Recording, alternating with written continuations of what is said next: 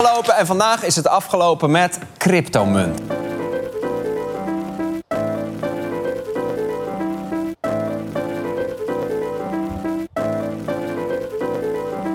Ja, hallo lieve luisteraars. Dit is de Lieve de Mannen podcast. Het is vrijdag 6 mei. Ik ben hier samen met Krijn, met Juri en mezelf, Raoul. eh, Raoul. En we hebben hier vandaag een speciale gast voor onze 50ste aflevering van de Lieve de Mannen podcast. Namelijk Cryptoteun. Cryptoteun, wil je jezelf even introduceren aan, eh, aan de podcast, onze waar, wel edele ware luisteraars? Voor de trouwe luisteraars eh, ben ik al bekend natuurlijk. Cryptoteun, ik ben hier al een paar keer geweest. Ik ben een eh, groot voorstander van crypto's. En eh, ja, ik ben heel erg blij om hier te zijn. 50ste aflevering. Ik luister al vanaf aflevering 1, dus ik vind het echt een ontzettend grote eer om hier te zijn, jongens. En jullie doen het geweldig. Echt waar. Dus eh, super bedankt dat ik hier mag zijn. Ja, fantastisch. hè. Met zulke eh, hartverwarmende en motiverende woorden, dan gaat het natuurlijk een heel mooie aflevering worden. Ehm, in deze aflevering gaan we het over, eh, nou ja, over cryptocurrencies doen. Eh, gisteren op 5 mei heeft eh, Arjan Lubach in zijn, eh, in zijn programma een vurig betoog gehouden tegen de cryptocurrencies, tegen de bitcoins. Ehm, eh, en dat heeft nou, aardig wat opspraak nog aardig wat opspraak geleid. Veel van zijn argumenten die hij gebruikt heeft, die komen, komen vaker terug in het bredere discours over cryptocurrencies. Ehm, en ja, in deze podcast eh, gaan wij eh, een aantal van die kritiekpunten behandelen en eventueel weerleggen. Ehm, maar voordat we komen tot de kritiekpunten van eh, die Arjen Lubach opgezet had, en überhaupt de kritiekpunten op cryptocurrencies, willen we even naar de bigger picture gaan. Wat zijn eigenlijk cryptocurrencies en wat voor, wat voor doel hebben cryptocurrencies voor ogen? Ik neem aan dat ik dat mag gaan Als vertellen. jij hier eh, comfortabel over bent, eh, graag. Ik denk jij het meest over weet. Ja, nou, dankjewel. Eh crypto's, dat zijn eh, digitale munten. En veel mensen hebben dan het idee dat ze iets moeten vervangen. Dus bijvoorbeeld de euro en de dollar die we nu hebben. Ik zie het eigenlijk iets breder. Ik zie het meer als ehm, digitale aandelen in bepaalde bedrijven of netwerken. Die op, eh, op een decentrale manier eh, georganiseerd zijn. En in mijn ogen hebben cryptocurrencies dus niet echt de functie van currencies, maar is het iets meer dan dat. Meer, eh, meer een aandeel in, in het netwerk of in, in het protocol of in het product dat de crypto faciliteert. En is het meer onderdeel van een, ja, je kan zeggen sub-economie. Ja, wat voor, wat, eh, d- er is wel een soort grotere belofte die er voor vele van de, eh, van de gelovers van uitgaan. Want een cryptocurrency is eigenlijk, ja, simpel gevat, niks anders dan een, ja, een munt of een, een, een, een, store of value of een, nou, een, een eenheid van waarde die gebruik maakt van de blockchain. Een bepaalde techniek waarmee eh, meerdere gebruikers eh, aan elkaar gelinkt zijn. Eh, en, dus, en er dus zonder centrale database bepaalde data opgeslagen kan worden. En een cryptocurrency is dus een, een muntsoort die gebruik maakt van deze technologie. Eh, ja, maar eh, je, zegt, je zegt dan meteen hè, beloftes, want het, het, het zou dan vervangend moeten zijn. Maar ik zie het niet zo. Ik zie het meer als een, ehm, een oplossing voor, de globaal, voor, voor, voor wereldwijde transactieuitwisselingen voor bepaalde doeleinden. Dus niet dat het zou moeten vervangen, maar meer als eh, het, het werkt faciliterend. Dus, dus complementair aan de huidige, huidige munt in deze wereld die nu al bestaan. Ja, dat vind ik. En welk van die... Kijk, het doeleinde is natuurlijk vaak gezien als... Nou, we hebben een munt zonder staat. Als, als ik echt over de grote, meer, meer libertarische fascinado's eh, spreek... eh, die zien de, bitcoin als een oplossing voor een nieuwe munt... eh, zonder overheid, zonder centrale bank... zonder dat er, zoals hun vaak zeggen, geld bijgedrukt kan worden... Een systeem wat hopelijk ook veel meer privacy zorgt. Ehm, maar er is ook wel een verschil tussen enerzijds de cryptocurrencies en enerzijds anderzijds ook eh, de, de, de, de ehm, blockchain technologie die eronder zit, zeg maar. De, de blockchain technologie kan ook door andere spelers gebruikt worden. De overheid zou ook een cryptocurrency via de blockchain kunnen eh, opzetten en exploiteren. Maar dat is, niet dat is vaak niet de cryptocurrency. Het idee van de cryptocurrency, dan van de vrije cryptocurrency zonder overheid die te veel eh, nou ja, spelers toch vaak gebruikt wordt. Dat is meer eentje zonder overheid. Ehm, goed, lang verhaal, maar eh, ja, je zit goed in de goede richting, maar je, je noemde dus twee dingen. Je hebt het over die libertarische, dat gedachtegoed, dat is waar Bitcoin mee begonnen is. Ehm, inmi- inmiddels is dat natuurlijk, is daar heel veel bijgekomen. Er zijn heel veel andere eh, tokens bijgekomen. En je moet ze niet meer, zeg maar, in die hoek plaatsen. En ik vind dat Arjen Lubach dat ook heel erg doet. Die plaatst dat heel erg in dat libertarische gedachtegoed van eh, geen centrale partij. Ehm, dit, dit, is de nieuwe, eh, dit is een nieuw betaalmiddel. Dit, dit gaat de wereld veranderen. Dit maakt dingen beter. Ehm, dat, dat is heel erg die li- libertarische hoek. En daarnaast denk ik dat je ook heel veel eh, tokens hebt die nu wat meer doen. Die wel inspelen op die, ehm, op die waardes. Maar niet dat op nummer 1 zetten. Ik denk daar is wel een lichte nuance in te brengen.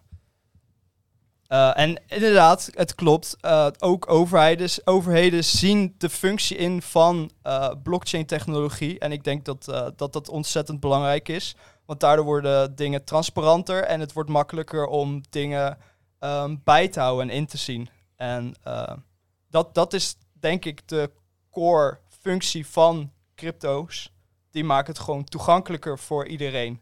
En die zorgen dat ook ehm, het efficiënter kan lopen. Is dit niet heel erg wensdenken ook? Dat dit het, het kan, het is allemaal een mogelijk potentiële toekomst voor onofficiële mensen die niet bestaan, dat dan juist het makkelijker kunnen gaan, voor hun makkelijker is om te gaan handelen in munten en daarmee juist waarde hebt van iets wat eigenlijk helemaal geen waarde heeft en een hele raar ja, dat is, dat is sowieso een beetje een, eh, een arbitrair standpunt om het te trekken naar dat dingen waarde hebben. Want alles van waarde is weerloos en waarde is subjectief.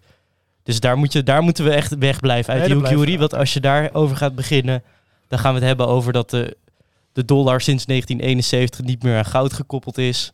Nou ja, goud is ook maar waard wat de gek ervoor geeft. En de Dus, reden eh, dat, dat, dat, maar- dat, dat, dat geld, dat ons geld waarde heeft, is omdat de overheid je erin betaalt en de overheid wil erin betaald worden.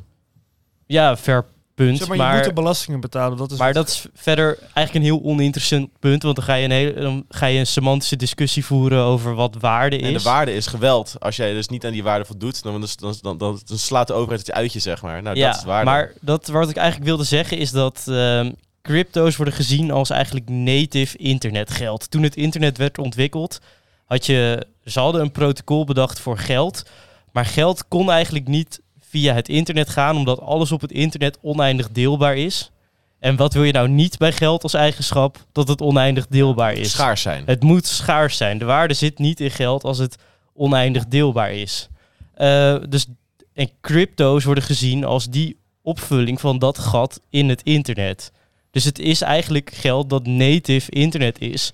Want het geld dat we nu op internet gebruiken, dat zijn eigenlijk briefjes die we bij wijze van in een Excel-sheet in de computer zetten. En dan houden we bij in dat Excel-sheet wie hoeveel geld overal van heeft, zodat het niet deelbaar is. Dus het geld dat we nu gebruiken, dat is, daar hebben we digitale dingen voor verzonnen die werken, maar het is niet digitaal in essentie. En het is niet programmeerbaar op de manier waarop cryptocurrencies wel programmeerbaar zouden een, kunnen een digitale zijn. vertaling van het, eh, van het Fenomeen fysieke geld. geld. eigenlijk. Ja, Want eh, we, maken, we gebruiken nog steeds het hele banksysteem. En enige wat te doen is, in plaats van dat we dan via een briefje een opdracht geven van de bank van... eh verplaats dit naar dit, doen we het online. ja Maar het systeem zelf maakt eigenlijk helemaal geen, veel minder gebruik van de mogelijkheden van de digitale technologie dan dat het misschien mogelijk zou kunnen zijn. Maar mocht je hier meer over willen horen, dan moet je even de podcast van Rijn-Jan Prakke, Het Nieuwe Geld, luisteren.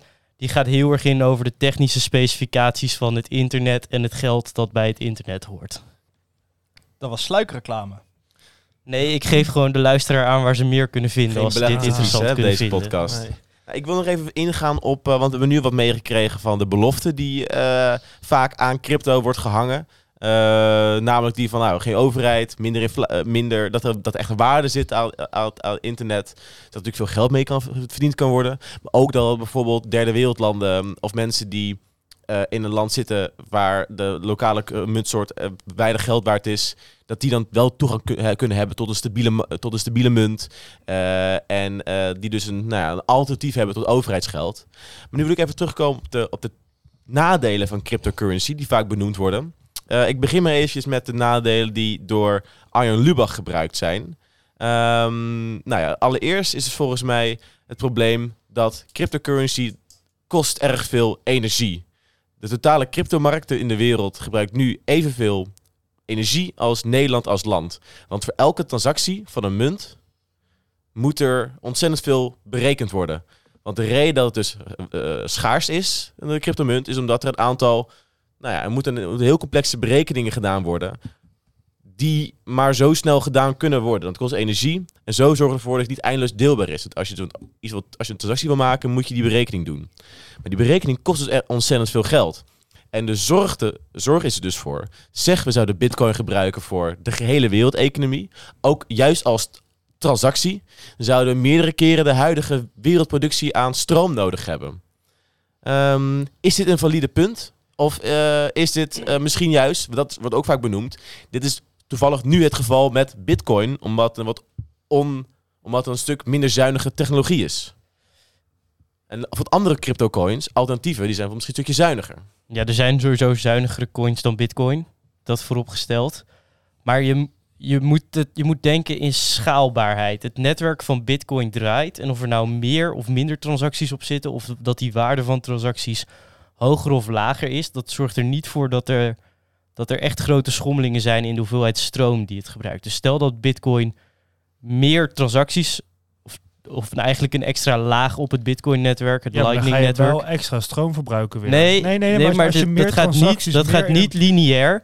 Dus omdat het, je krijgt dus eigenlijk schaalvoordelen, waardoor het netwerk dus efficiënter wordt. Dus dit is eigenlijk, dit klopt dus niet. Maar En dan heb je daarnaast nog het punt dat eh, de echte Bitcoin evangeli- evang- evangelisten die zeggen dat, er, dat je Bitcoin helemaal zou kunnen runnen op stranded energy.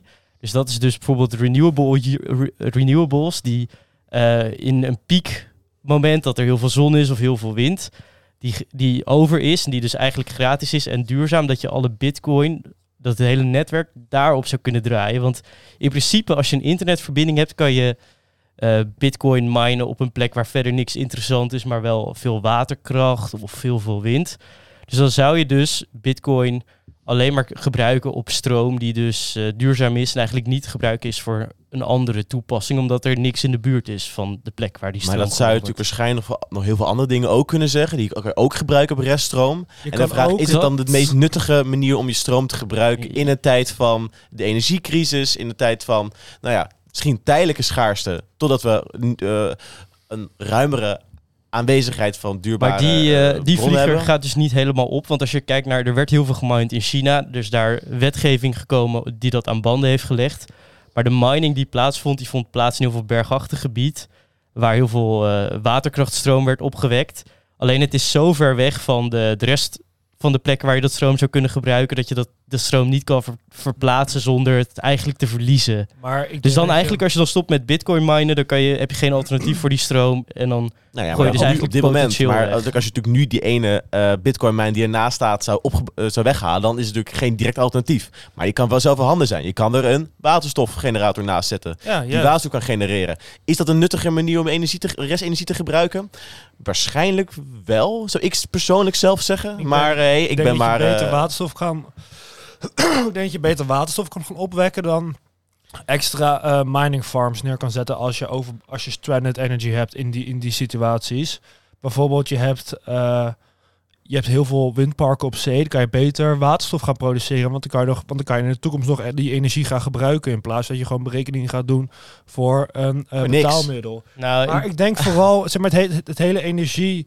We kunnen heel lang over het hele energiedebakel praten, maar we kunnen gewoon algemeen accepteren het Mastercard en het Visa-netwerk is vele malen efficiënter en zuiniger. En daar kunnen we denk ik een punt mee achter zetten achter deze discussie. nee, dat kunnen we denk ik niet. Want wat, doet Bitcoin anders dan heel veel stroom gebruiken? En de stroom, het verbruik van die stroom, dat maakt de schaarste, zeg maar. De schaarste is gecreëerd doordat je die berekeningen moet doen. En de stroom die het gebruikt, dat maakt het schaars. Dat, bindt, dat verbindt het aan een, iets in de reële wereld, aan reële schaarste. Nou, en dat lijkt me gewoon, en, niet, en dat is prima, maar dat is gewoon een heel wasteful manier om schaarste te creëren. Ja, Omdat Teun het- is niet zo fan van proof of work, maar je moet het ook een beetje in context zien. Hè? Wat is, De- wat is de- proof of work? Wil je nog even Ja, dus zeggen dat voor onze is- luisteraars? Oh ja, proof of work, dus dat is het model waar Bitcoin nu op gebouwd is.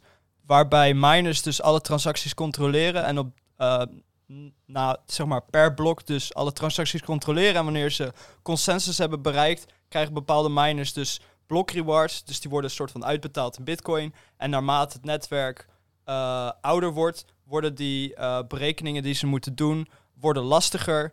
En daardoor eh, ontstaat er schaarste. Dat is proof of work. En dat, eh, ja, dat is dus gebouwd op die rekensommen die worden eh, opgelost door middel van computerkracht. Ja, en dat kost heel veel energie. Maar Bitcoin is eigenlijk een store of value, denk ik. Denk meer dan een betalingsnetwerk. Dus het is eigenlijk ook niet eerlijk om het te vergelijken met Visa en Mastercard, want het is een opslagnetwerk. En Ja, de, de dat- ja, market precies. cap maar van als, Bitcoin... Als je natuurlijk wel het wilt gebruiken als, als, als een betalings, als methode tot betaling, daar zijn inderdaad een heel go- eh, goede redenen voor te geven waarom het een slechte manier zou zijn, als Ja. wij benoemen. Maar inderdaad een store of value, dus dat natuurlijk neutraler zijn. Ja, want net als goud. Goud, ja, je kan, betaalt je kan Bitcoin een SD-kaartje zetten inderdaad en dan gewoon op, opbergen. Maar, Ja. maar waarom wordt het dan nog altijd zo heilig verdedigd dat het juist de fiat currencies allemaal gaat, gaat, gaat verdringen? Of dat het complementair moet zijn? Dan moet het juist een betaalmiddel zijn. Dan moet het juist wel een betaalcurrency zijn. Ja, maar goud is ook heel lang de basis geweest van ons betaalsysteem. En toen liep ook niet Dat iedereen viel- de hele dat dag met goud. oprecht wel mee. Hè? Nou We ja. denken dat de goudstandaard is ongeveer in 1850 een beetje in zwang gekomen. Daarvoor Nee. was het ook gebaseerd op andere muntsoorten. In China op koper, op zilver vaak, op andere, op andere muntsoorten. En inderdaad, de waarde van munten in de 19e eeuw en 18e eeuw, die eh, was heel veel, heel veel aan inflatie onderheven. En heel veel aan het verm- verminderen van de standaard van bepaalde... eh, het verminderen van het goudcontent in een munt, zeg maar. Ja, ik interpreteer dat anders. Ik interpreteer het eerder als tot 1970 was goud met zilver en misschien koper de standaard. En vanaf dat moment zijn we ervan afgegaan. En er zijn in de geschiedenis meerdere episodes dat, dat eh, vooral koninkrijken goudstandaard hanteerden en daar weer afstapten.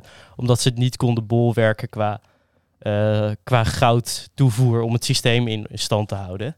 Eh, maar wat, ja, dus, maar het is, we hebben heel veel goud als store of, of value gebruikt zonder dat, en zelfs als betalingssysteem gebaseerd op goud, zonder dat we met gouden munten over straat liepen. Maar gewoon met papieren om bij te houden wie hoeveel goud had. Dus het is, het is natuurlijk mogelijk om op basis ook- van goud bitcoin kon ook, zo... kon de hele... Maar mag ik het punt afmaken? Het is natuurlijk ook mogelijk om op basis van bitcoin zo'n netwerk te maken. Ja, nou, maar dat is Maar heel... wil je bitcoin als wil je, wil je een, een, een, een, betalingsmiddel hebben in de wees deze wereld die gebackt is door de bitcoin? Wat Ik, eigenlijk ik weet niet of ik dat wil. Maar dit dus dit is het idee van de maximalisten. Dit is natuurlijk weer een andere discussie die ook gaat over geld moet gebaseerd zijn op iets van waarde. Wat we nu hebben is fiat geld. Dat is eigenlijk de hoeveelheid geld die er is, wordt gewoon eh, gecontrole- wordt in stand gehouden door de centrale bank. Die koopt het of, die koopt het op of die leent het uit. En, zor- en die houdt door zelf eh, aanbod, eh, vraag en aanbod een beetje in stand te houden dat er een bepaalde hoeveelheid geld in omloop is. Maar dat is, het is niet dat het basis, dat de, dat, de, dat de waarde van geld gegarandeerd wordt doordat het in is voor goud of, of zilver bijvoorbeeld.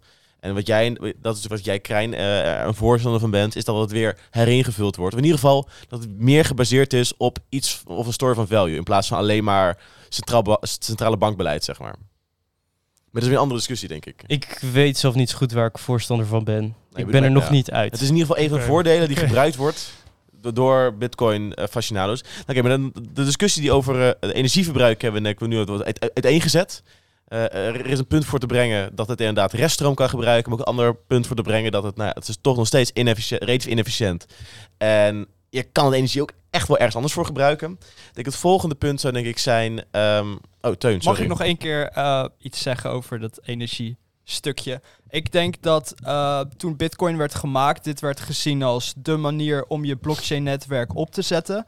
En dat het inmiddels gewoon heel erg verouderd is. En dat wanneer mensen praten over crypto's en ze op deze manier verwijzen, of in ieder geval terugwijzen naar hoe crypto's gemaakt zijn, dat ze daar gewoon nog te erg in oude ideeën leven. En dat het inmiddels eh, ja, anders wordt. Dat, dat de, mensen, de, de mensen die nu eh, crypto-projecten starten of ermee bezig zijn, die zijn op een veel eh, efficiëntere en milieuvriendelijke manier ermee bezig. En tegenwoordig zijn er veel betere netwerken dan Bitcoin die ehm, met een andere techniek werken, dus niet zoveel energie verspillen. Ehm, dat wil ik nog even zeggen. Ja. Oké, een goeie. Proof of stake, toch? Ja, dat heet, dat heet proof Maar of er, stake. er is net innovatie aan de gang, waardoor ook eh, andere cryptocurrency, dus niet per se bitcoin, ehm, maar dat het dus een stuk energiezuiniger eh, kan gaan worden. Of is aan, het- aan het worden is. Correct. En ik denk in dit geval, ehm, zoals ik al eerder zei, eh, mensen zeggen altijd cryptocurrencies en dat komt vooral omdat het in 2000, eh, 2008, 2013, toen, toen Bitcoin eh, de een, eigenlijk de enige coin was, toen was heel erg eh, het stigma van oké, we gaan nu een coin maken die iets, een, een, huidig, een huidig betaalmiddel moet vervangen. Dus daar komt die naam cryptocurrencies vandaan. En tegenwoordig is het meer ehm, vergelijkbaar met een Mastercard-platform, meer een netwerk. Dus het is niet echt meer een coin, maar meer een, eh, een platform waar eh, andere producten op kunnen bouwen of andere crypto-protocollen op gemaakt kunnen worden. Dus daarom zijn het niet currencies, maar eh, is het beter om naar ze te verwijzen als digital assets. Maar dat is mijn mening. Maar zijn dat bit, is- gaat, dat, gaat het over de bitcoin dan of algemeen crypto's? Mm, Nou ja, zeg maar, als mensen Bitcoin zeggen cryptocurrencies, een- dan bedoelen ze de hele cryptomarkt. Essence. En dan gaat het dus inderdaad, zeg maar, in dat geval zou het meer gaan over Bitcoin, omdat het destijds dus, hè, we willen de fiat currencies vervangen, maar dat is nu, zeg maar, ik zou nu zeggen, de, de cryptomarkt zit anders in elkaar. Het zijn meer tokens, het zijn meer assets, Ja. ehm, meer vergelijkbaar met Maar aandelen. inderdaad, dat heel belangrijk is om het verschil te maken dat als we het hebben over dit onderwerp, worden heel vaak verschillende concepten eh, door elkaar heen gebruikt. We hebben, je, je, hebt, je hebt Bitcoin, dat is een cryptocurrency die gebruik maakt van de blockchain. Maar je hebt nog, dan los daarvan staan nog concepten als de blockchain, dat is de technologie eronder. De cryptocurrencies, dat zijn, dat zijn heel veel verschillende alternatieven en daar is de, eh, dat is de Bitcoin er maar één van. En dan hebben we nog digital assets. Nou, er zijn ook andere concepten over. Die niet per se geld zijn, maar wel op een bepaalde manier store of value zijn door middel van de blockchain. Dat is heel belangrijk om, nou, in ieder geval belangrijk om die concepten uit elkaar te halen. Omdat heel, veel, eh, heel vaak worden argumenten ook gebruikt inderdaad tegen de blockchain of tegen cryptocurrency. Die vooral dan eh, gelden voor de, voor de bitcoin bijvoorbeeld. Ja, precies. En ik denk inderdaad dat het belangrijk is om, om dat verschil inderdaad eh, in je achterhoofd te houden. Dat veel verwijzingen die nu gemaakt worden naar de cryptomarkt, en onder andere in Arjen Lubach's eh, filmpjes zag ik dat vooral terug. Dat is heel erg gedaan op basis van hoe er eh, vroeger over werd gedacht. En heel erg met een sceptische invalshoek. Uh, maar tegenwoordig denk ik dat het, de, de markt is heel anders. En de, de, de crypto's uh, op de huidige markt hebben ook een hele andere insteek dan destijds. Dus het is een beetje van een beetje een, een, een gevalletje van verschillende perspectieven. Juist. Nou, het volgende punt waar ik in wil gaan, dat ook benoemd is door Lubach, is um, hij heeft het niet zo onder woorden gebracht, maar in de praktijk is het dat de cryptomarkt een ontzettend spe speculatieve en veranderlijke markt is. Heel veel jongeren, uh, mensen die stappen de cryptomarkt in met de beloften van grote winsten. Uh, de koers van vele munten is zeer veranderlijk, zeer, speculatief. Um, dat, heeft, dat is het eigenlijk de oorzaak van en ook het gevolg van uh, het feit dat bij heel weinig mensen gebruiken eigenlijk maar de bitcoin of andere cryptocurrency om echt te betalen. Of als store van value. Uh, heel veel van nou, de waarde van die munten wordt bepaald. Uh, is, is, is het gevolg van mensen die speculeren op de prijs. Die in crypto stappen. Niet omdat ze geloven misschien in het concept of het nut ervan. Of de technologie erachter. Maar het idee van ik kan hier een snelle euro verdienen. Uh, en er is natuurlijk heel veel geld. Er, is quantitative easing geweest in de hele westerse wereld. Er is meer geld bijgekomen in de laatste tien jaar. En daarvan is ook een hoop in, nou ja, in aandelenmarkt, maar ook in de cryptomarkt geweest. Waardoor de angst vaak is, is enerzijds, er is een bubbel aan het ontstaan. En twee, heel veel mensen, vooral ook jonge mensen, verliezen hun geld in deze speculatieve wereld. Um, en dat is volgens Lubach en ook vele anderen ook wel een tegenargument op zich in ieder geval om de crypto-wereld zwaar te reguleren en er kritisch, op te zijn. Het is gewoon echt een gokwereld aan het worden. Je moet gewoon gokken op bepaalde munten en dan is vooral het grote doel. Het gewoon hopen dat je maar meer geld mee verdient. Maar het hele ding van de, de cryptomarkt is iedere euro die jij verdient, heeft iemand anders weer verloren. En zo werkt het Ja, maar dit is echt, nu dit, is een dit vind ik een beetje onzin. Dit kan je ook plakken op aandelen. Dit kan je ook Ja, plakken maar op aandelen, dit kan je ook aandelen plakken op- Maar verdienen aandelen geld. zijn Als je, als je bedrijf investeert, dan is het idee, die investeren in nieuwe technologieën, die investeren in nieuwe productie, die maken van minder waardevolle producten, maken zij een nieuw waardevolle product. Die waarde, eh, eh, eh, Apple doet, die, die stopt allemaal minder waardevolle basisproducten en minder waardevolle arbeid bij elkaar en maakt er een zeer waardevolle iPhone van. Met crypto is het minder het geval. Mag. Ja, maar dit is En eigenlijk is gewoon speculatie. onzin. Want eh, dat, wat je juist ziet, is dat als rentes op 0% staan en mensen op zoek gaan naar speculatieve assets om geld mee te verdienen, dan gaan de aandelen van bedrijven die geen winst maken en eigenlijk luchtfietserij, kan je wel zeggen, die gaan het hardst omhoog en die correleren bijna één op één met al die andere rare assets. Dus dat er een paar crypto scams zijn en dat er mensen intrappen omdat het een soort van get rich quick scheme is, dat zegt niks, weet je. Er was ook een, een enorme electric vehicle hype. Er was een eh, truckbouwer, Nikola. 5 miljard waard op een bepaald moment, omdat ze elektrische trucks zouden bouwen. En dat hele, dat hele gebeuren is gebouwd op één filmpje van een truck die ze hadden gemaakt, Ja. die op een schuine heuvel naar beneden rijdt. Maar dat was van, gefilmd vanuit een andere hoek of zo, waardoor het leek alsof die op een recht stuk reed en dat ze al een werkend prototype hadden. Ik bedoel, het is gewoon de waanzin die ontstaat als er rentes 0% zijn.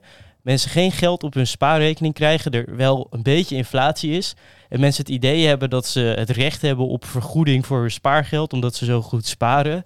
Dan krijg je dat mensen op zoek gaan naar rare speculatieve assets om geld te verdienen met hun, met hun spaargeld. En dan krijg je gewoon dat soort raar dat is gedrag. en dat is, ja. dat is een veel breder fenomeen dan dat het alleen Dus in de probleem- Ja, cryptomarkt het Nee, probleem is inderdaad zeker, meer dat er gewoon te veel kapitaal is voor een economie die eigenlijk, het, die, eigenlijk eh, eh, die al die er is eigenlijk te veel geld in, een, in, de, in de economie en er zijn te weinig productieve projecten die het eigenlijk op kunnen vangen. En in de praktijk lekt dan heel veel geld weg aan onproductieve, speculatieve projecten.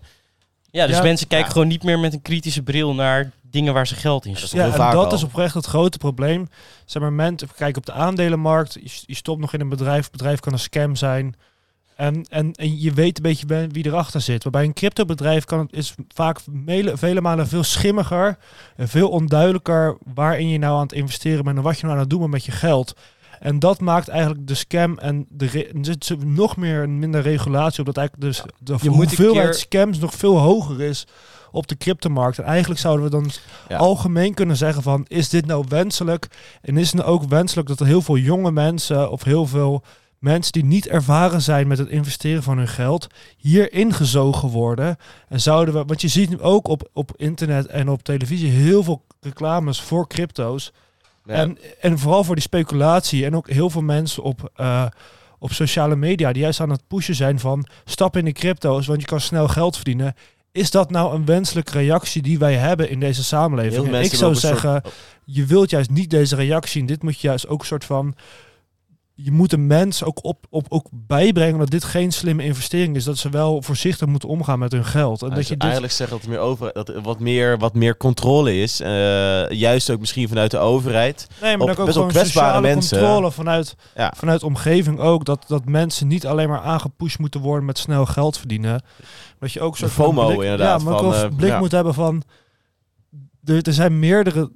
Het, het, het, het is gewoon een hele schimmige business, businesswereld. En die je niet. Ja, ik hoorde hier je gewoon echt de nanny voor state gewoon helemaal op me afkomen. Tuurlijk. Ik bedoel, je kan dit ook overal opplakken. Je kan zeggen mensen mogen geen huizen kopen, want oh, die kunnen ook in waarde dalen. Dan kan je zeggen over wijnen, over auto's, Ja, over aandelen, over gokken. Dropshipping cursussen. Ja, Maar ja, Ja. dat is- we, we kunnen mensen niet overal voor behoeden. En mensen moeten ook zelf nadenken over wat ze met hun geld doen. ja, ik geloof, maar moeten ik heb wij zelf dan- niet ja. het idee dat mensen daar dat ze zelf goed weten. En de hele samenlevingen kunnen zichzelf in slavernij verkopen. En dat is historisch ook gewoon gedaan, zeg maar. Oh, en dat gezegd hebbende, het, het- ben ik het wel met je eens, Jury, dat het een beetje een gokkast is. Maar dat komt voornamelijk ook door het gebrek van regulatie. En als er betere regels komen, betere regelgeving over hoe cryptoprojecten zich moeten registreren.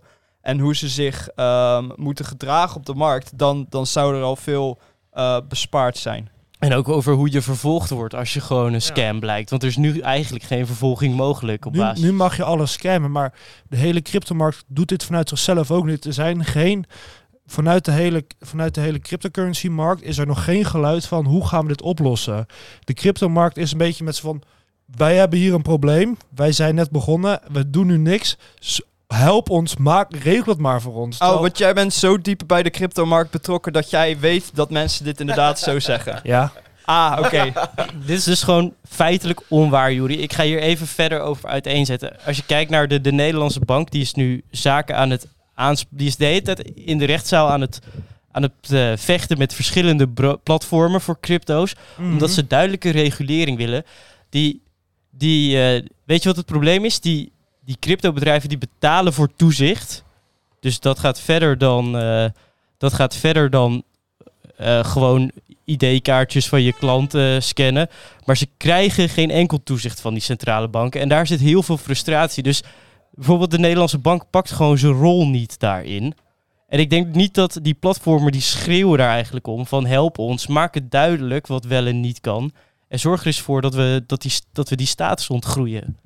En daarnaast zijn er heel veel auditingbedrijven die eh, checken op de code, die checken op, de, op, de, eh, op, op, de, op het team. eh, of ze betrouwbaar zijn of niet. Dus Of in het geval van anonieme ehm, makers worden die gedoxt. Die zijn dus verplicht om hun identiteit aan die bedrijven te geven. Om te waarborgen dat het kwaliteit is, dat het geen scam is. En daarnaast wordt er tegenwoordig in Amerika worden de influencers die scams hebben gepromoot, worden ook vervolgd. En de makers achter die eh, projecten, daar er wordt moeite ingestopt om die ook aan te pakken. Dus inmiddels begint het balletje voor regulatie begint langzaam te rollen. En ik, ik ben er ook zeker met je eens dat de wereld een betere plek is als dat gewoon eh, veel beter geregeld zou zijn. Maar omdat het nog zo'n nieuwe markt is, met, met, eh, met gewoon weinig regelgeving, met weinig guardrails, is dit nog gewoon de realiteit waar we mee zitten helaas. nee zeker. Er worden eindelijk hele kleine goede stapjes gemaakt in de juiste richting. Hele grote stappen. Weet je wat een gigantische stap het is van rugged pools waar geen enkel toezicht op is naar het vervolgen van influencers die, eh, die scams promoten. Sorry Juri, maar nu doe je, Nee. geef je echt te weinig credit. Nou, ik denk, Nee, ik, denk maar- alsnog wel dat maar het er kan veel meer gebeuren. En als je te weinig doet, krijg je het ook gewoon te horen van Maar. Juri, ook nog één keer terug te gaan naar je allereerste zin was van oh, de cryptomarkt gaat met zijn handjes omhoog zitten en die zeggen van oh nee, we kunnen er niks aan doen. Maar ik denk dat dat vooral de mensen zijn die jij voorbij ziet komen op Instagram of voorbij ziet komen op YouTube. Dat zijn die speculatieve mannetjes die er niet in zitten. Dit klinkt heel ironisch, maar voor de technologie. Want de mensen die wel eh, gepassioneerd zijn over die blockchain technologie, dat zijn wel de mensen die ook roepen voor meer regulatie. Want die, zouden het, die vinden het ook belangrijk eh, dat, dat de hele industrie, of in ieder geval de hele crypto space, een stuk veiliger zou zijn en een stuk toegankelijker ook voor andere mensen. Zeker, dat, ik weet, ik- dat weet ik ook wel heel goed. De echte diehard techno-nerds, die vinden het ook natuurlijk hartstikke belangrijk dat er regulatie is. Maar we weten ook allemaal dat die mensen nooit echt gehoord worden. Want de, want de speculanten en de grote speculatiemensen, die, zijn, die schreeuwen gewoon veel harder. Er is nog wel een prikkel stem. vanuit de crypto-wereld om ook ehm, wetgeving zoveel mogelijk te minimaliseren. Vooral vanuit de kant die, nou ja, dan best nog steeds, nog wel een grote kant, juist in Amerika, die echt van die libertarische eh, crypto, uit die, uit die libertarische crypto-hoek komt. Maar die, die- overheidsinmenging als iets inherent slechts. En die zouden, ondanks nou, de nadelen van speculatie, alsnog het een vrije sector willen houden. Ja, maar dit is echt een secte met een groepje bitcoin-maximalisten die willen dat alle munteenheden op de wereld verdwijnen en dat alle transacties in de toekomst ooit op iets gebaseerd op bitcoin wordt, omdat dat zogenaamd een neutraal protocol is waar geen enkele andere, ander betaalmiddel aan zou kunnen tippen. Dus het is, er wordt altijd gewezen naar die, eh, die libertarische crypto-maximalisten, maar als je als je mensen spreekt die met Bitcoin bezig zijn of ook maar één podcast erover luistert, dan merk je meteen dat, dat het niet het meest voorkomende geluid is, Ja. eerlijk gezegd. Maar dat zijn, Nee, maar die dat- schreeuwen wel het hardst. Dus die ja, hoor je wel maar die, die, zijn dan meer. Die, kijk, inderdaad, die, die, Maar ja, weet je- bit- die crypto-maximalisten zijn dan echt een voorstander van, of misschien een blind voorstander van een bepaalde crypto-coin of bijvoorbeeld Bitcoin. En dan de mensen die echt die technologie erachter vinden, die zie je veel vaker dat die meer een doel, eh, op, die meer een toekomst zien in eh, de technologie van de blockchain. Minder per se in cryptocurrency als doel. Ja, het hangt een beetje, zeg maar, daar heb je een punt. En ik denk ook dat het een beetje komt door de, door de huidige samenleving waar polarisatie zo'n groot deel is. Want nu kan ik ook zeggen van ja, ik vind de politiek verpest. Want eh, je hebt alleen maar de extreme kanten die ik hoor. Zeg maar als iemand die- niet echt betrokken is bij politiek. Want ik hoor alleen maar Thierry Baudet dit en eh, communistisch links dat. Dan als ik dan zeg van politiek... Nee, maar het gaat meer om de extreme dingen die ik dan als buitenstaander meekrijg. Dat is daar... Dan moet je toch toegeven dat als Ja. je als buitenstaander iets van politiek hoort, is het meestal extreem rechts of extreem links. De hele middenpartij die voor de normale mensen er is, die vallen weg. Omdat die, die stemmen van, de, van die extreme partijen zo hard is. Eh, die, die zijn zo aanwezig. Dus ja, inderdaad, in een, als je inderdaad als buitenstaander een, nou ja, een, ja, een, een, een community of een sector van de economie inkijkt, waar je eigenlijk weinig van weet, dan zie je vooral de excessen. Of de mensen die het hardst hebben geschreeuwd. Of dingen waar er iets verkeerd gaat, dat het lekt in de nou, day-to-day eh, nieuwscyclus, zeg maar. Dus dan kan je, is dat logisch dat je dan een slechter beeld krijgt van de cryptowereld. Eh, of dat je wat uitgesproken extremisten hoort. In plaats van misschien nog een meer genuanceerde personen die beetje verloren gaan eigenlijk in het debat. Of ook niet genoeg ehm, nou, maatschappelijke ophef creëren om gehoord te worden. Ja, precies. Maar als het Eh, gaat... Oh, dat- sorry. Ja, nou ja, en ik wou zeggen dat dat komt door, door, eh, door de afgelopen twintig jaar. Doordat eh, social media zo is gegroeid en doordat die extreme stemmen. Dit is gewoon in het algemeen. Dit geldt niet alleen voor crypto, maar ook voor andere zaken. Gewoon de hele samenleving wordt meer gepolariseerd. Waardoor de, alleen, die extreme, alleen die extreme stemmen zo. ehm, die, die zijn het meest aanwezig en dat is gewoon jammer. En ik denk inderdaad, als het ging over eh, nou, kwetsbare groepen eh, en mensen met niet de financiële basis of kennis om eigenlijk aan investeren en vooral speculaties te doen, dat dat een probleem er is dat al langer eh, meegaat. We hebben al een keertje een aflevering gedaan ook over eh, de belofte van gratis veel geld. Eén opmerking, mensen moeten gewoon niet aan speculatie doen. Nee, en dat is het ding ook. Nee, denk- ja, maar dat is ook ons Maar punt. dat is denk ik het ding van crypto. Is heel veel mensen denken niet dat ze speculeren. Mensen denken dat ze investeren. Dat is totaal iets anders. En dat is heel duidelijk dat mensen dat weten. Als de waarde van het product verduizendvoudigt over het verloop van een jaar, betekent niet dat het product duizend keer zoveel waard is geworden. En dat is misschien niet iets waar je dan iets aan kan doen als overheid, maar dat is een mentaliteitsverschil. Dat is een educatiedientje dat mensen gewoon echt missen. Dat mensen het verschil niet zien tussen waarde en speculatie. Tussen prijs en waarde. En, dat er dus, eh, en als je dus als dus denkt, ook ik ben investeerder in crypto. Nee, je bent mede speculant. En dat men ook niet goed voorziet dat wat de risico's zijn als je gaat speculeren op de cryptowereld. Ehm, en ik denk dat daar heel veel mensen in eh naar de verkeerde kant ingaan. En ook dan ehm, slachtoffer worden van oplichters. Van mensen die een pyramid scheme organiseren, een piramidespel. Het idee dus, de waarde van het product zal vermeerderen zolang maar nieuwe mensen toetreden aan het piramidespel. Dus hun geld toevoegen. En als niemand het geld er meer eruit haalt, blijft de waarde groeien. En dat is, en dat is een, een, situ- een situatie waar men dus, wa- waar men dus de prijs ehm, eh, vergist voor de waarde van iets. En dat zie je met crypto denk ik mij heel, heel erg veel. Dat het product eigenlijk relatief veel producten die in ieder geval vaak weinig gebruikt worden in de economie, zij het als store of value of zij het als eh of betaalproduct, ehm, die worden dan eigenlijk vergist voor het iets. Oh, het is juist heel veel geld waard. Want zie wat de markt, wat de, wat de marktcap is, wat de prijs die, die trade. En dat mensen niet goed doorhebben dat het grotendeels het gevolg is, in ieder geval in de huidige markt, als gevolg van speculatie. En dus ook een prijs is die niet per se vast is en waar je op kan bouwen. Die ook wel dat je weer kan verliezen. Ehm, en daar gaan gewoon heel veel kwetsbare mensen niet snel genoeg kunnen reageren. Verliezen daar gewoon spaar, hele, spaar, eh, hele levensspaarbeddragen aan. Ook het Nederlandse Nibud, eh, het ehm, instituut dat uh, dat budgetteringsadvies geeft. Die heeft een alarmbel ge- ge- ge- getrokken. En zoals Lubach al zei, 27, me- me- 27% van de jongvolwassenen doet aan crypto-investeringen. En ook vooral, ik zie mijn bij mij, mensen dit, die echt niet eh, weten wat ze aan het doen zijn, die gewoon echt al duizenden euro's verliezen. Je hebt de extreme inderdaad hierin, maar de, ik heb ook wel zo'n onderzoek voorbij zien komen een jaar geleden. Was denk ik het CBS die ermee kwam. En het gemiddelde bedrag wat die mensen in crypto staken was 250 euro. En dat waren vooral zeg maar jonge jongens tussen de 15 en 25 jaar. Dus het is gelukkig valt het gemiddeld mee. Gelukkig We- valt het We worden nog mee. niet als, als generatie collectief armer inderdaad. Nou ja, eh, weet je, aan. iedere generatie heeft zo'n trauma. Vraag het misschien maar een keer aan je, aan je Ja, de ouders. de eh, dotcom-bubbel in de jaren, in de jaren zero, in de zero's eigenlijk. Die dingen gebeuren en het is van alle tijden dat jonge mensen snel rijk willen worden.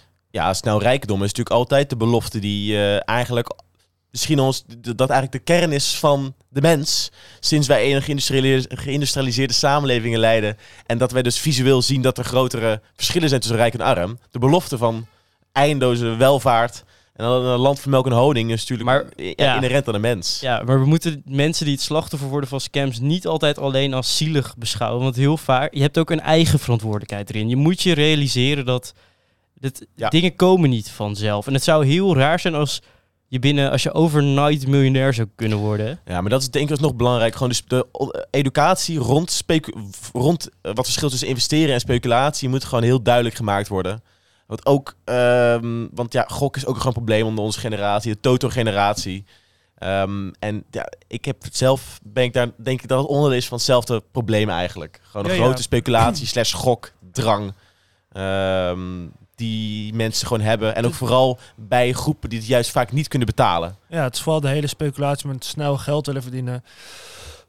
je ziet ook al steeds meer groot probleem met steeds meer gokreclames op televisie, steeds meer crypto-reclames op televisie. Het, het, het, het- je ziet het steeds meer, je ziet steeds meer mensen het doen en je hoort er steeds meer verliezen over. En het is meer een probleem van onze huidige tijd eigenlijk.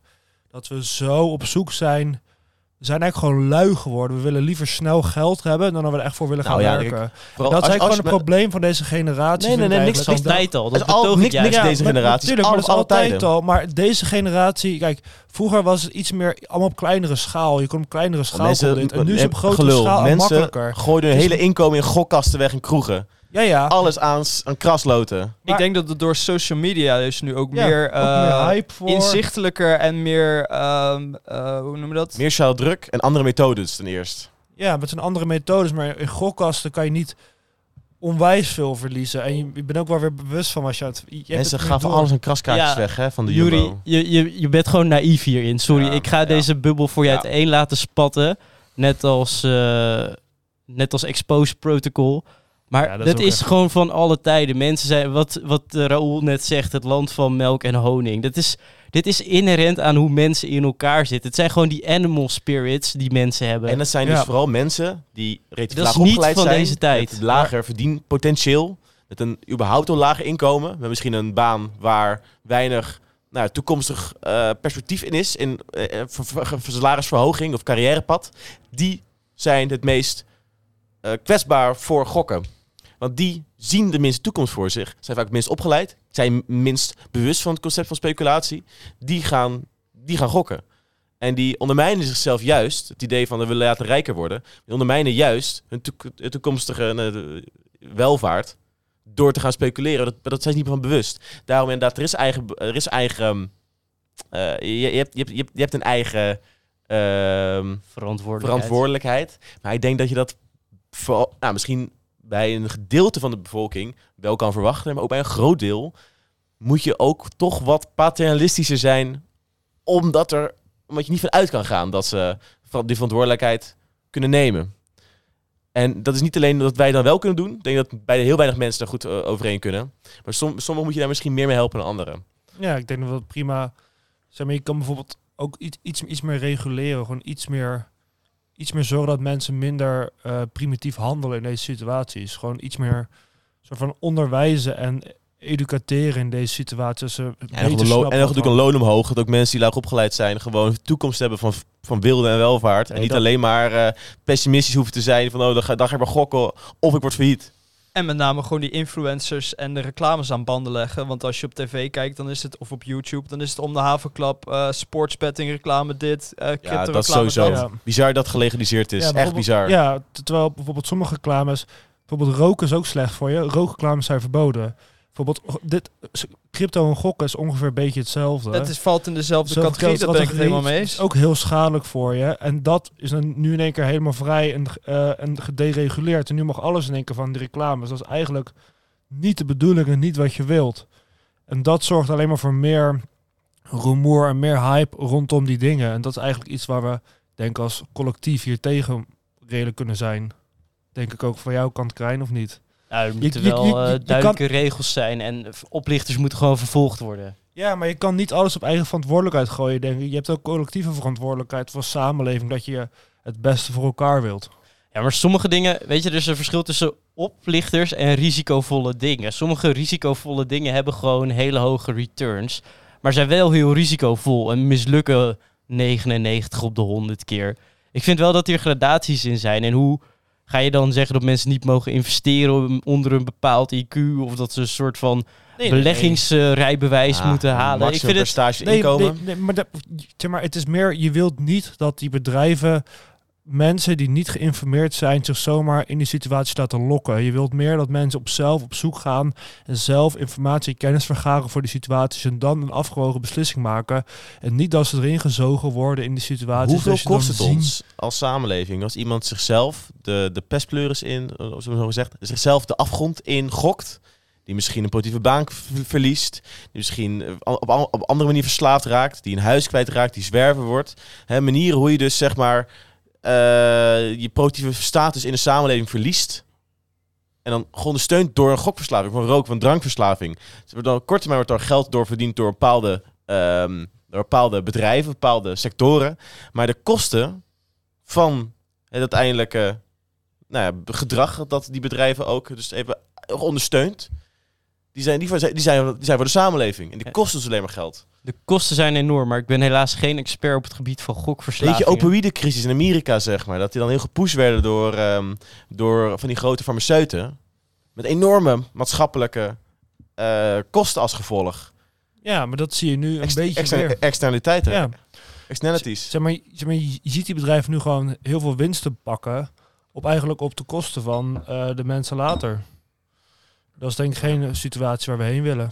Nee, denk ik. ehm, Misschien ook de, linker, de linkerkant van de tafel vindt het ook mee eens. ik eh, Want de technologische innovatie, daar sta ik wel achter hoor, bij de crypto. Bij de, bij de, bij de blockchain technologie en de crypto's. Ik gun prima hun technologische innovatie en ik gun prima hun... de blockchain is super interessante Ja, technologie. het is een beetje oude technologie, ik ben er totaal niet mee eens af zo ver. Ik hou eh, niet van gokken. innovaties vind ik wel weer interessant en ik, en ik vind ze... Kijk, prima, ze moeten niet helemaal tegengehouden worden, maar je wil wel niet onnodig gedrag proberen te stimuleren. Dat je daar prima over na moet gaan denken. Ik zou gewoon zeggen, lees je in, diversificeer jezelf. Dat is het enige waar je jezelf echt een dienst mee bewijst. Doe risicovolle dingen, maar doe dat maar voor een klein deel in je portefeuille en zorg ervoor dat je weet wat je doet.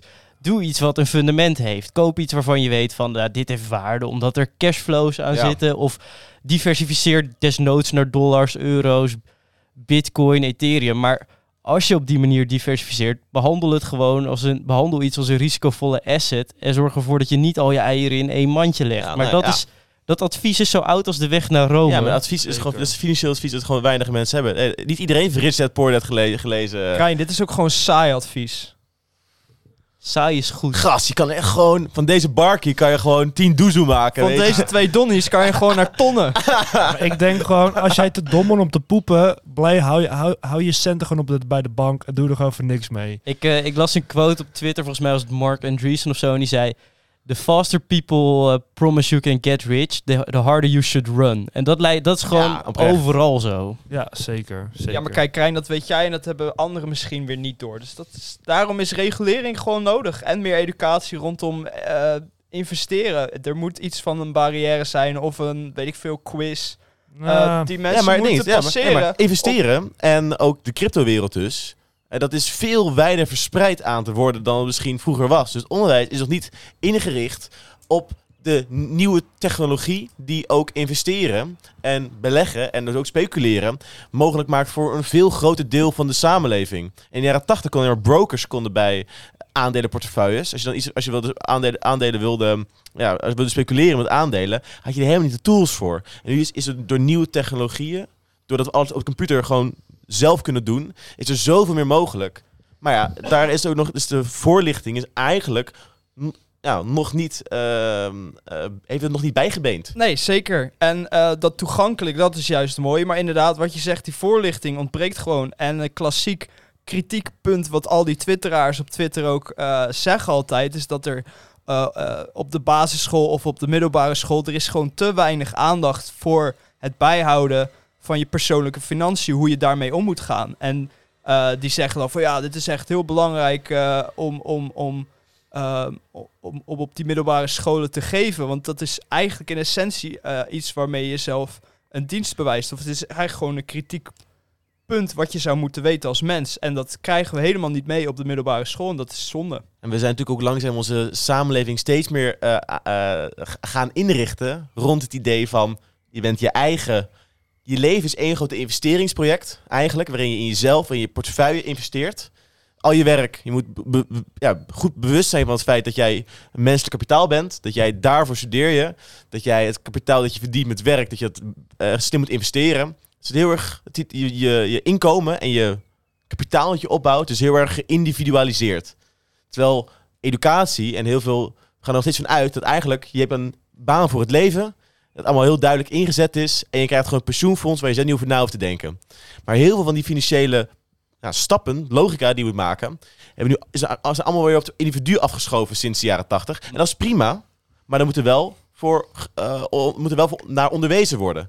Maar eh, concluderend. We kunnen denk ik zeggen dat de Arjen Lubachs kritiek is denk ik oppervlakkig. Ja. Maar er is genoeg af te dingen op crypto's, op investeringen in het algemeen, op get rich quick de, de schemes. crypto-wereld inderdaad. En dan Maar- de, de, de kritiek die men dan heeft, is vaak oneerlijk op specifiek de crypto-wereld. Omdat er namelijk onderdelen zijn binnen die crypto-wereld die problematischer zijn dan andere. ja. En dat veel kritiek die op de crypto-wereld uit te brengen is, valt ook uit te brengen op andere sectoren en andere markten. Ik denk dat de grote conclusie eh, g- dat er gewoon meer educatie op dit gebied moet komen. En één platform dat daarbij helpt is Eat Global. Wij helpen mensen ehm, met de het bijbrengen van de nodige kennis rondom de cryptocurrencies en het investeren in cryptocurrencies. En ons platform is daar eh, uitermate geschikt voor. Dit wordt eruit geknipt. We doen niet aan product placement in deze podcast. Hangt er vanaf eh Ik of wil, er duur schijft. betaald wordt. ik wil eerst centen zien, dan pas ga ik praten. Dit was gewoon goed bedoeld advies voor de luisteraar die misschien geïnteresseerd is in het onderwerp en daarom op de podcast heeft geklikt. Dus ik wilde mensen even daarop wijzen. Factuurtje komt eraan, Global 8. En anders, eh, als je er echt niks van wees- weet, luister de Jong Beleggen podcast. Begin bij aflevering 1 en koop, begin iets te kopen of zo. Maar doe niet te gek totdat je de 40 afleveringen geluisterd hebt. En het, het land van melk en honing is nog ouder dan de weg naar Rome, kunnen we denk ik ook Zeker. concluderen. Zeker. En trap er niet in, jongens. Trap niet Trap in niet get in. rich quick schemes. Jongens, dan wil ik jullie graag allemaal bedanken aan deze tafel. Eh, maar ook onze luisteraars. En eh, tot, eh, tot de volgende keer. Tot de volgende keer. Bedankt. Graag gedaan.